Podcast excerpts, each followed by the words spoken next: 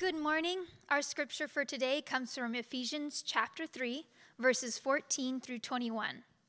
And it says, For this reason I bow my knees before the Father, from whom every family in heaven and on earth is named, that according to the riches of his glory he may grant you to be strengthened with power through his Spirit in your inner being, so that Christ may dwell in your hearts through faith that you, being rooted and grounded in love, may have strength to comprehend with all the saints what is the breadth and length and height and depth, and to know the love of Christ that surpasses knowledge, that you may be filled with all the fullness of God. Now, to him who is able to do far more abundantly than all that we ask or think, according to the power at work within us, to him be glory in the church and in Christ Jesus throughout all generations, forever and ever. Amen. Amen. Well, thank you so much for joining us this morning. If you would, go ahead and grab your Bible and turn with me to that passage in Ephesians chapter 3. We are going to read it we're going to reread it and then we're going to read it again because I am convinced that Paul's prayer for us in the middle of this incredible, encouraging letter will transform our life. If you're using one of our Bibles we have, it's on page 1080. Take a moment, find Ephesians chapter 3, because the heart of Paul's letter for the church that we started unpacking last week is that the church would experience more of God. Now, we're going to break it down over the course of the next three weeks, and we're going to see how that Paul says we can experience more of God on a week in and week out on a daily basis.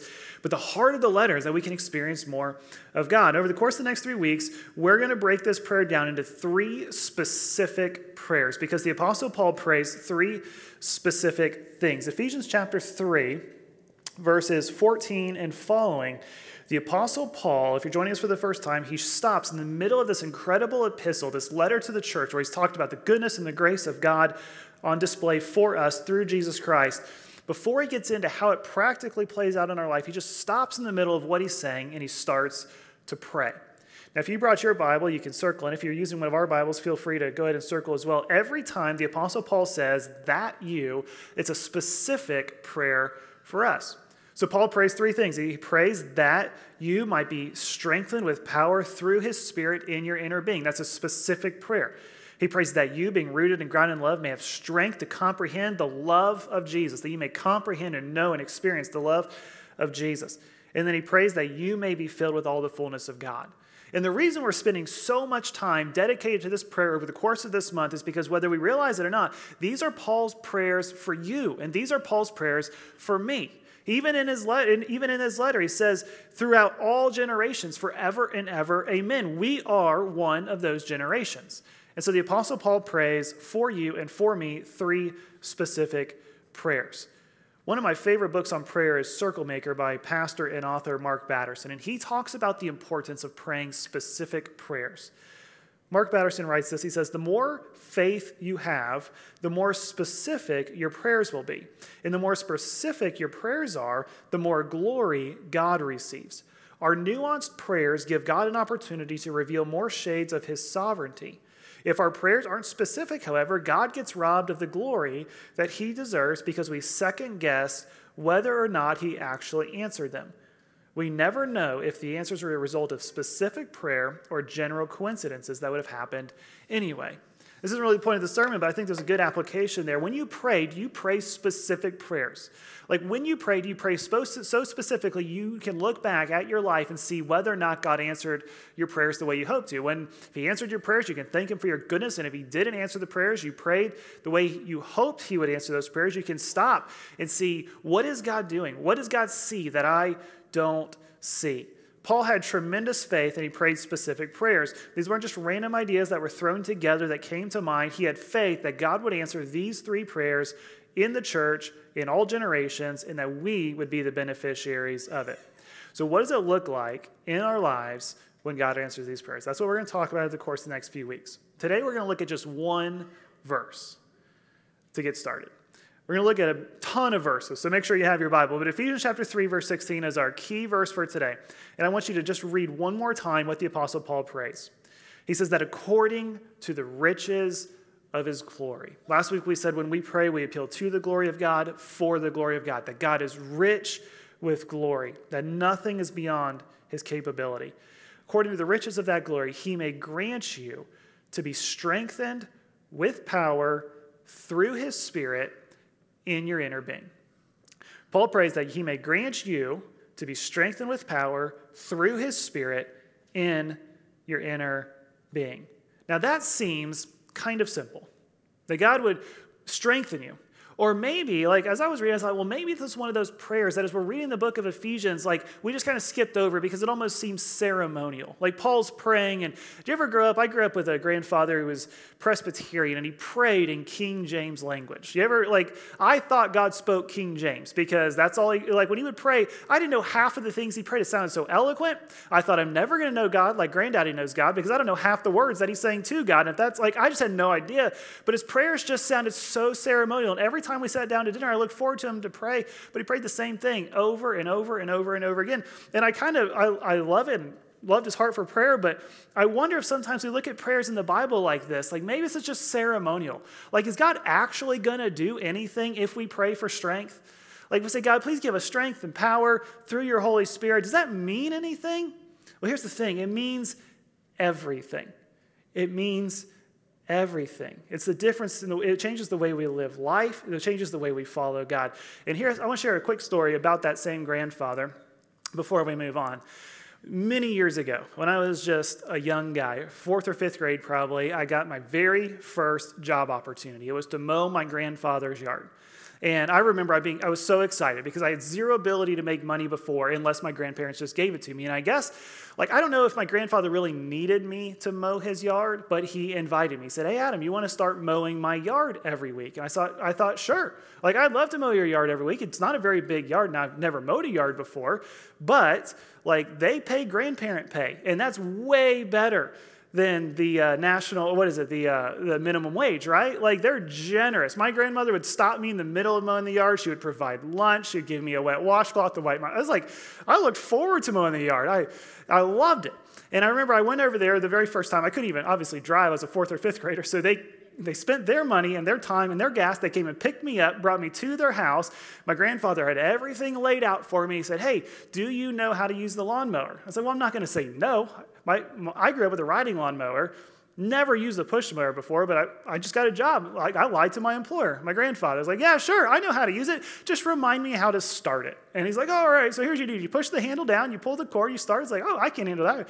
Push the handle down, I pull the cord. He, he goes inside because for the first time in 50 years, he doesn't have to mow his own yard. And like I start pushing that lawnmower. I was like, this is great. Like, make one pass. They had this luscious St. Augustine front yard. It was deep. It took me about one and a half passes before I realized, man, this is really hard. Like, I hope that grandparent pay is like takes into account how difficult this is. And like the mower would sink down in the grass, and I was like pushing with all of my fourth or fifth grade might. And I turn it around, I push it all the way back, and I mowed half the yard. Thought, this is going to take me forever. I might die in my grandparents' backyard, like if I even make it to the backyard. Shortly after my grandfather came out, I said, Adam, you're, you doing okay? He's like, yeah, I'm doing good. I lied to him again, I'm doing great. He's like, why aren't you using the other handle? I said, well, what does that do? It's the power drive. It's like, no one told me the wheels would go by themselves. I pull it down, and I went from, in an instant, from sweating and striving, discouraged, doubting my fourth grade strength, ready to quit, to barely being able to keep up because that mower was made for adults. And as soon as those front wheels started spinning on their own, like I was, I was done in no time. I was ready to collect that grandparent pay. And I tell you that story because I think, as, as silly as that sounds, spiritually speaking, a lot of times that's exactly how we treat the Holy Spirit. Like we come to church because we know it's good for us. There's something in our mind that says God is generous. If your grandparents are generous, He is more generous. If we show up, He will do good for us, He'll do good in our life. And, and, and someone says, Hey, do you want to start following God? And we're definitely not going to say, What does that mean? And so we just lie, like, Yeah, sure, I follow God all the time. And we just start following God. And then we just sit in church every Sunday and they start talking about things that we've never heard about. And they start saying God should change your life. And so we strive. And before we know it, we're sweating and we're discouraged and we feel defeated. And it feels like we're pushing a mower with all of our strength and it's just sinking down in front of us. And as soon as we realize, as soon as we realize that we can follow God with the power of the Holy Spirit, I can tell you from personal experience, it's the switch that takes place almost in an instant where we go from sweating and striving and being discouraged and full of doubts. Can I make it another day following Jesus? Can I go another lap? I can barely keep up because God is just leading me and He is good and He is gracious and He is at work to empower us. That's what the Apostle Paul prays for when he says that they would be strengthened with power through his spirit in your inner being. That the church that had given their life to Jesus, they had accepted the gospel, for by grace you have been saved through faith, was the mantra of the church in Ephesus. They would go from striving to follow Jesus in their own power to f- experiencing the joy and the exhilaration of following Jesus through the power of His Holy Spirit. If I'm honest, I'm still learning so much about who the Holy Spirit is and how He works in my life, both intellectually as I study and experientially as day by day I try to keep in closer step with Him. But everything I learn, I'm excited to share with you because the Holy Spirit in, him, in His nature is exciting. Like all through the Bible, we see the Holy Spirit work. Sometimes, if you spend a lot of time in church, you think the Holy Spirit is just a New Testament thing, it's just a modern day thing. But the, the Holy Spirit shows up in the very first verses of the Bible. Genesis chapter 1, verse 1. If you are familiar with these verses, it says, In the beginning. So, like the very beginning of recorded human history, there were no humans actually, just the recorded history.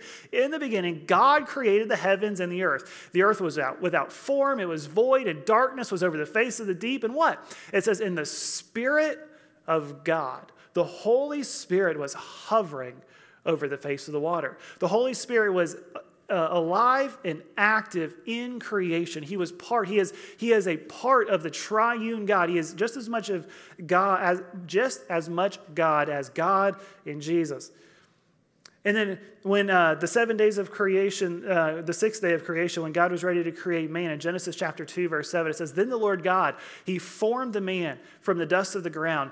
And then it says, it says this, and it, we miss this in the English translation, but it says, and he breathed into his nostrils. So it's this idea, literally, breathed into his nostrils. It's almost like giving CPR. He takes the, the lifeless form of a man that he just formed out of the earth. He holds him face to face in the creator of the universe. He breathed into his nostrils the breath of life. The word in the Hebrew language is the ruah of life. It is the word for breath or wind or spirit. It is that God's spirit was breathing life into our spirit. And in that moment, man created in the image of God was empowered by the spirit of God and the spirit of man to live in harmony and perfect fellowship with the spirit of God. It says, and the man became a living creature. He was lifeless before God's spirit breathed into his nostrils the ruah, the spirit of life. And then all throughout history, the psalmist understood that the Holy Spirit both gives life and sustains life. It says, when you send forth your spirit, the psalmist says, they are created and you renew the face of the ground. That God's spirit gives life and sustains life. And then what I really love this week is I was thinking through and praying through and studying through the Holy Spirit. I was looking back to the Old Testament because I know God is never changing, right? He is constant. All the times and this just I'm going to just share a few of them. All the times that the Holy Spirit is poured out on, and think about that, on our favorite Old Testament heroes. For example, Joshua. Joshua is one of my favorite. We've already spent a significant part of our church life studying the book of Joshua. Joshua is one of my favorite church leaders because Moses, this great leader of the faith, passes off the baton of leadership for God's people to Joshua.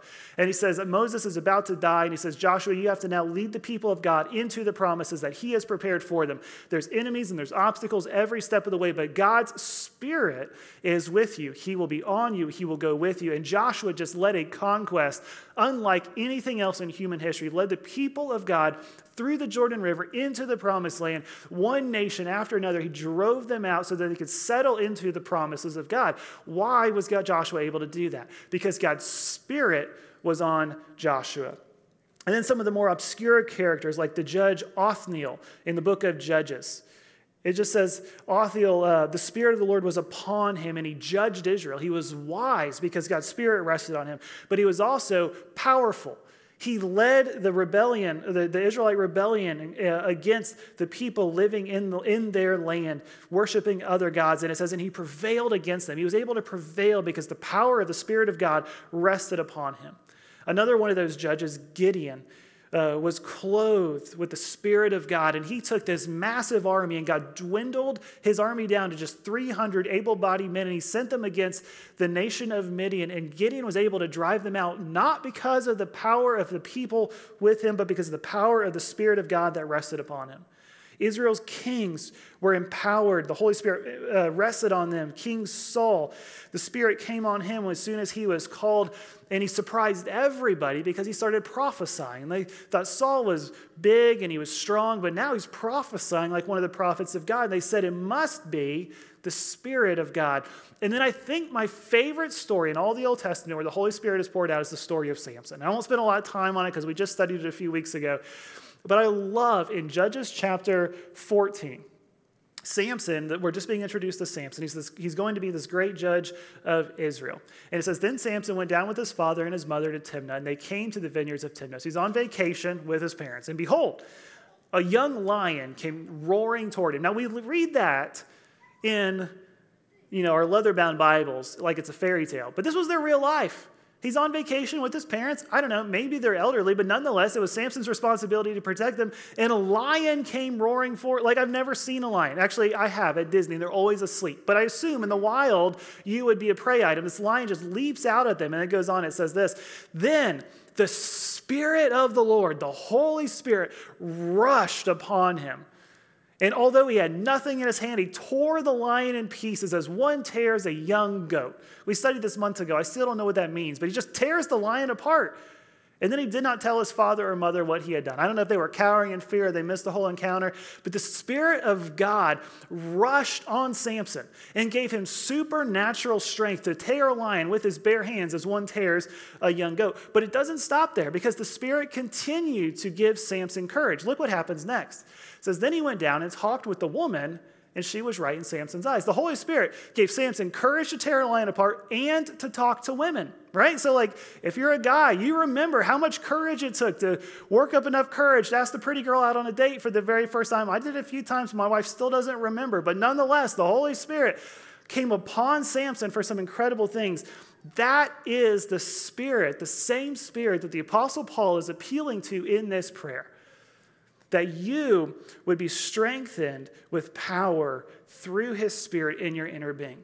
The same spirit that was creating the universe from nothing, the same spirit that breathed life into man, the same spirit that led Joshua so that he could lead the people that God had entrusted him to lead, the same spirit that came across some uh, came upon some obscure judge named Othniel so he could go down in history as a conqueror for God's people. The same spirit that, that gave King Saul the ability to prophesy the words of God, the same spirit that gave Samson the ability to, to tear a wild beast apart and talk to a girl. The same spirit that accomplished all of these great things in the Old Testament is the same spirit that the Apostle Paul prays God would empower his church, would use to empower his church. And so we're going to spend just the next few minutes and we're going to ask the question what does it look like when God's spirit is poured out on and in the lives of people following Jesus. Now, we could spend, I got bogged down in the details this week, which is what I love. But I had about 75 pages of notes, and I thought there's no way they're going to sit with us for six days to hear this. So let's look at one passage. If you've got your Bible, flip with me to John chapter 14. John chapter 14, because in this passage, it may be the most clear and concise passage in all of Scripture where we see who the Holy Spirit is and what the Holy Spirit is able to accomplish in the life of a believer through the words and the lens of Jesus himself. Because the context in John chapter 14, this is the night Jesus is betrayed. He's just had the Lord's Supper with his disciples. We just celebrated communion. He's just celebrated communion. He's gathered his disciples together and he's giving them instructions. And he says, I've spent three years telling you that the time was coming when I would be taken uh, away from you. I'd be arrested. I'd be crucified on a cross. And the disciples, it's like we don't have time to go back. It's like they're hearing it for the first time. Like, what do you mean, Jesus? He's like, and Jesus just had to be like, I spent three years telling you about this. He says, but don't be discouraged, which seems like one of the most counterintuitive things that Jesus could have said in all of Scripture. He says, I'm about to be arrested. What did you do wrong? I did nothing wrong. I'm going to be I'm going to be arrested. I'm going to be tried. Okay, but you're innocent, so you'll be let go. Oh, I'm going to be tried on trumped up charges, and it's going to be a sham of a trial, and they're going to haul me off. And before the sun rises, I'm going to be crucified on a cross. I'm going to be buried in a tomb before the Sabbath celebration starts. And then he says, do not be discouraged. And the disciples are reeling. In the first part of John chapter 14, they're trying to wrap their mind around it. And then G- G- Jesus doesn't miss a beat. He just continues teaching. He says this He says, If you love me, he's kind of bringing the disciples back in. Let's stop worrying about all the things. I've told you it'll be okay. Remember, I created the universe. I breathed the ruach of life into you. I'm sovereign over all of life's circumstances. If you love me, let's focus on what matters most. You will keep my commandments. You will be obedient to the things I say you should do.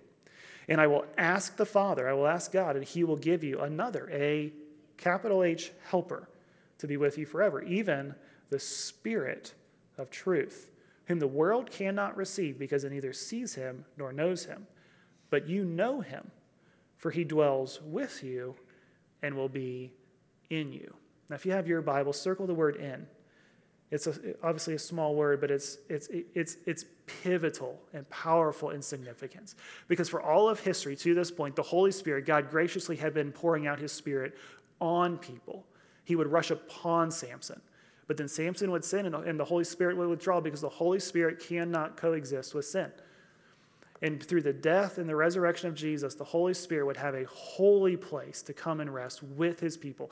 And from this point forward, the Holy Spirit, well, in short order, from Pentecost, after the death and resurrection of Jesus, the Holy Spirit would be poured out into the life of believers. And there's a huge difference, any significant difference in the Holy Spirit coming upon you and the Holy Spirit dwelling in you. When Jesus is talking to his disciples, he says, The Holy Spirit of God, the Holy Spirit that you've read about, that was there at creation, that carried the the, the patriarchs of the faith through with faithfulness and consistency. That Holy Spirit, He's not no longer going to come and go. He is going to make His home with you and He's going to dwell in you. And He's going to be a helper. What's He going to help you do? Well, Jesus says, if you love me, you'll keep my commandments. If you've been trying to walk with Jesus for more than just a few seconds, you know that it is impossible to follow Jesus on your own strength. Have you ever tried to follow Jesus on your own strength? You do that. I've done that. I come to church every Sunday. It feels like I'm getting scolded, right? Like the preacher stands up and he says, well, now I'm pretty sure the preacher's going to say most time before he stands up here, but, but for my whole life, I'd show up at church and he'd say this, he'd say that. I was like, I can't, I didn't finish what you told me to do last week. I didn't get rid of that sin, and now you're giving me a new sin. And it was just so discouraging. But here's the thing we were never called to follow Jesus on our own. We were called to follow Jesus in the power of the Holy Spirit. He says, If you love me, I love you, God, then you'll keep my commandments. Okay, I'll try to be obedient, but I will ask the Father, and he will send you a helper. The Holy Spirit, what he's saying is the Holy Spirit is going to come into the life of a believer, and he is going to empower the believer to live an obedient life so that we don't have to strive and suffer and, and, and fail and be discouraged. But the Holy Spirit is going to come inside of us and help us. We don't have time, but Galatians chapter 5, there's a list of the fruit of the Spirit. And in Paul is writing this letter to the church in Galatia, and he says there's all these things that are evident in everyone's life. The things that everyone runs after pride and sexual immorality and wrath and jealousy and greed and everything that's just so familiar to us. But the works of the Spirit, they're completely different. It's things like love and joy and peace and patience and kindness and goodness and faithfulness and gentleness and self control. Against such things, there is no law. But he says, we, we read right over that like it's a list of chores we're supposed to, supposed to accomplish. What he says is that's the fruit of the Spirit. When you cultivate a personal relationship with the Holy Spirit on a daily basis, spending time in prayer, spending time in the Bible, spending time listening to what he has to say, he begins producing fruit through your life. You begin cultivating his presence in your life, and he begins sanctifying your life, shaping you to be more like the character that Christ demonstrated while he lived here. I think there's this temptation that we look at salvation and we, we're quick to admit that we are saved by grace because when we're confronted with our sin, we realize there is nothing I can do to save myself. So we are saved by grace, but we feel like we have to be sanctified by grit. The truth is, the same Spirit that raised Christ from the dead is at work in us to draw us near to God, to make us look more like God. And so the Holy Spirit dwells inside of us. He helps us become obedient to God, sanctifying us, shaping us to the image of His Son. Verse 26, it says, He will, the Spirit of truth, He will guide you into all truth. In fact, if you fast forward to verse 26, it says, But the Helper, the Holy Spirit, whom the Father will send in my name, He will teach you all things and bring you to remembrance all that I have said to you. And, and, what Jesus is saying to his disciples who spent three years traveling with him, listening to him teach, he's like, You're going to need the help of the Holy Spirit to recall and remember the things that I have said. And then you're going to need the help of the Holy Spirit to guide you into truth, to understand what is true. If you, if you spend time, I've told you this a thousand times, when I sit down to pray every morning, I start with prayer. So, Jesus, please speak to me through your word. And then I open the Bible and I start reading. And at the end, I say, Lord, help me to understand the things that you would have me say. Help me remember and recall the things that you would bring to the front of my mind, how you would change my life and direct my life. We can't even read the scripture with understanding. I mean, I have a degree in this book for what that's worth. Uh, that a cup of coffee will get you a cup of coffee. But nonetheless, I have a degree in this book, and I can't understand it most of the time. But the Holy Spirit brings it to life.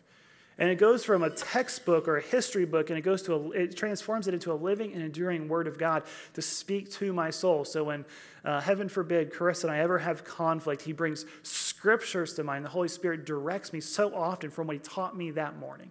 Or as I'm going out to uh, the workday, working at a coffee shop, and meeting with people, the Holy Spirit will just bring to mind things that He has said so that I might serve Him. Then he goes on in verse 27. He says, Peace I leave with you, my peace I give you. Not as the world gives, do I give to you. Let not your hearts be troubled, let them not be afraid. What the Holy Spirit is saying is that, what God is saying is the Holy Spirit brings us peace. Not as the world gives. I've had the privilege and the responsibility of sharing life with you and hearing your turmoil, losing loved ones and losing jobs and struggling to have a family and so many things. And it's just like you can't make sense of it. And we can't make sense of it. That's true. The world certainly can't make sense of it, but the Holy Spirit gives us peace because His presence reminds us that God is up to something greater than we can wrap our mind around. It doesn't simplify it, but it sanctifies it. And it shifts our focus from the physical circumstances of our life to the spiritual reality that God is working around us, that He has redeemed us, He has drawn us near, that He has given us His Holy Spirit as a sign and seal of our salvation. So that no matter what we experience in this life, we know that with certainty that our salvation is secure in Christ. Jesus goes on, and we're just skipping through verse 26, John chapter 15, actually, verse 26. He says, But when the Helper comes, I will send you from the Father, the Spirit of truth who proceeds from the Father. He will bear witness about me, and you also will bear witness about me. You have been with me from the beginning. I, I love this because he says when the Holy Spirit comes, when the Holy Spirit dwells inside you, he's going to bear witness about Jesus. He's going to help you understand Jesus even better. For me, I'm grateful for that. For these disciples, they had to be thinking, I just spent three years with you. Like I watched you eat. I know where you sleep. I heard you snore, Jesus. How is the Holy Spirit going to bear witness about you? But the truth is, the Holy Spirit is constantly giving us a greater understanding of who God is. The fact that he dwells in us makes God more and more clear. And then he helps us bear witness about Jesus. We always say that we don't talk to someone about Jesus until you've talked to Jesus about someone, right? Because we cannot even make disciples. Jesus said, Go and make disciples of all nations. Like that is your instruction as a follower of me. And then he says, Surely I am with you always through my Holy Spirit to the very end of the age. The Holy Spirit makes it possible for us to live the life that God has called us to live. And then finally, the Holy Spirit, according to Jesus, convicts us verse 7 of chapter 16, this long time with his disciples, Jesus goes on. He says, Nevertheless, I tell you the truth. It is to your advantage that I go away. For if I do not go away, the Helper will not come to you. But if I go, I will send him to you. And when he comes, he will convict the world concerning sin and righteousness and judgment. Concerning sin, because they do not believe in me. Concerning righteousness, because I go to the Father and you will see me no longer. Concerning judgment, because the ruler of this world is being judged. And what, the Holy, what Jesus says about the Holy Spirit is when He comes, He's going to convict us. He's going to bring to light the things that are separating us from God, the sin. And you think, well, that doesn't sound very comfortable. Well, it's not very comfortable. It's incredibly uncomfortable. But the truth is, when we're convicted of sin, we're compelled to our Savior. Be like if you went to the doctor, like if, if you were going about your everyday life and all of a sudden something started hurting. And it was hurting really, really bad. And then you went to the doctor and you found out your, I don't know, appendix was bursting. Like, like, man, that pain was really uncomfortable. But if you hadn't experienced pain, like there are people who can't experience pain, right? They have their own ailment. Like they don't know that something is wrong. And if you don't know that something is wrong, you don't go to the person that can solve the problem. If you don't go to the person that solved the problem, you'll die. So it is with the Holy Spirit. He convicts us of sin. You're out talking with friends and you just start talking about someone else, and all of a sudden the Holy Spirit says, Man, that's that doesn't feel right. Calls to mind, this is gossip, or You know, you're out on the weekend and you're, you're having a drink and two drinks and three drinks, and all of a sudden you realize you're drunk. You're like, this doesn't feel right. I'm out of control. And the Holy Spirit says, do not be filled with wine because you cannot be filled with wine and the Holy Spirit at the same time. They're at odds with one another. And all of a sudden, these things that seem so simple to the world, the Holy Spirit, the closer we walk with Him, begins to convict us. He begins to draw us in, and in doing so, cuts away the sin from our life so we can have a closer relationship with our Savior through the Holy Spirit. And in doing so, we have confidence. I've told you from I told you last week as we started this series, my prayer for this series as we study the prayer of Paul is that we would hear his prayer and that we would pray for a greater understanding and affection for Jesus. Because that was Paul's prayer. Paul's prayer, Paul's prayer was that we would know God more. And the more we know God, the more we would love God. The more we love God, the more we would follow God. The more we follow God, the more people would, God would flow from us. And so other people would be invited to follow Him. And the more we follow God and, and, and God flows from us, the more we experience the fullness of life. You can't truly experience life unless you do life with Jesus. I want to end with these verses from the book of Romans, chapter 8. The Apostle Paul writes to the church of this topic. He says, You, however, meaning the church, are not in the flesh, but in the Spirit. If, in fact, the Spirit of God dwells in you. Anyone who does not have the Spirit of Christ does not belong to him. But if Christ is in you, although the body is dead because of sin, the Spirit is life because of righteousness. If the Spirit of him who raised Jesus from the dead, excuse me, the dead dwells in you, he who raised Christ Jesus from the dead will also give life to your mortal bodies through the Spirit who dwells in you. The life comes from the Spirit. The same spirit that breathed, that created the world, that breathed life into Adam and Eve, the same spirit that carried kings and judges through the Old Testament, the same spirit that was there with Jesus at his baptism, the same spirit that launched the church with the disciples, the same spirit that raised Jesus to life lives in those who follow Jesus. So the question I ask and the convicting takeaway I had this week is man, am I cultivating a relationship with the Spirit?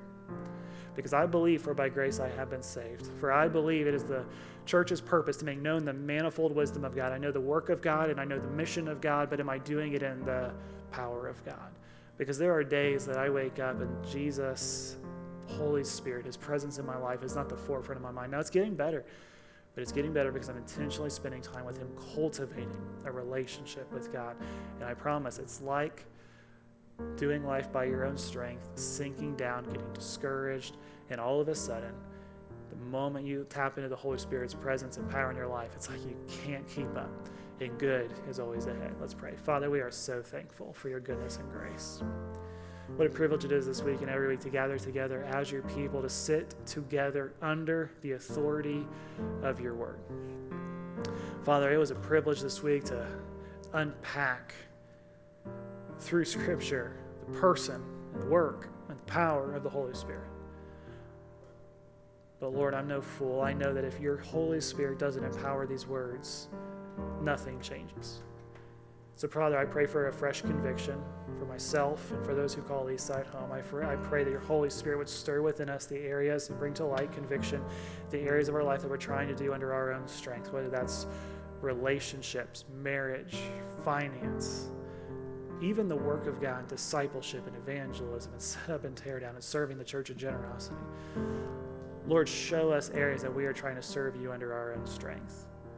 Convict us, make it uncomfortable, and then compel us evermore into your presence so that we might experience the joy of doing life in the power of the Holy Spirit. Father, we appeal to the abundant riches of your glory that you may strengthen us with power in your Holy Spirit in our inner being. It's in Jesus' name we pray. Amen.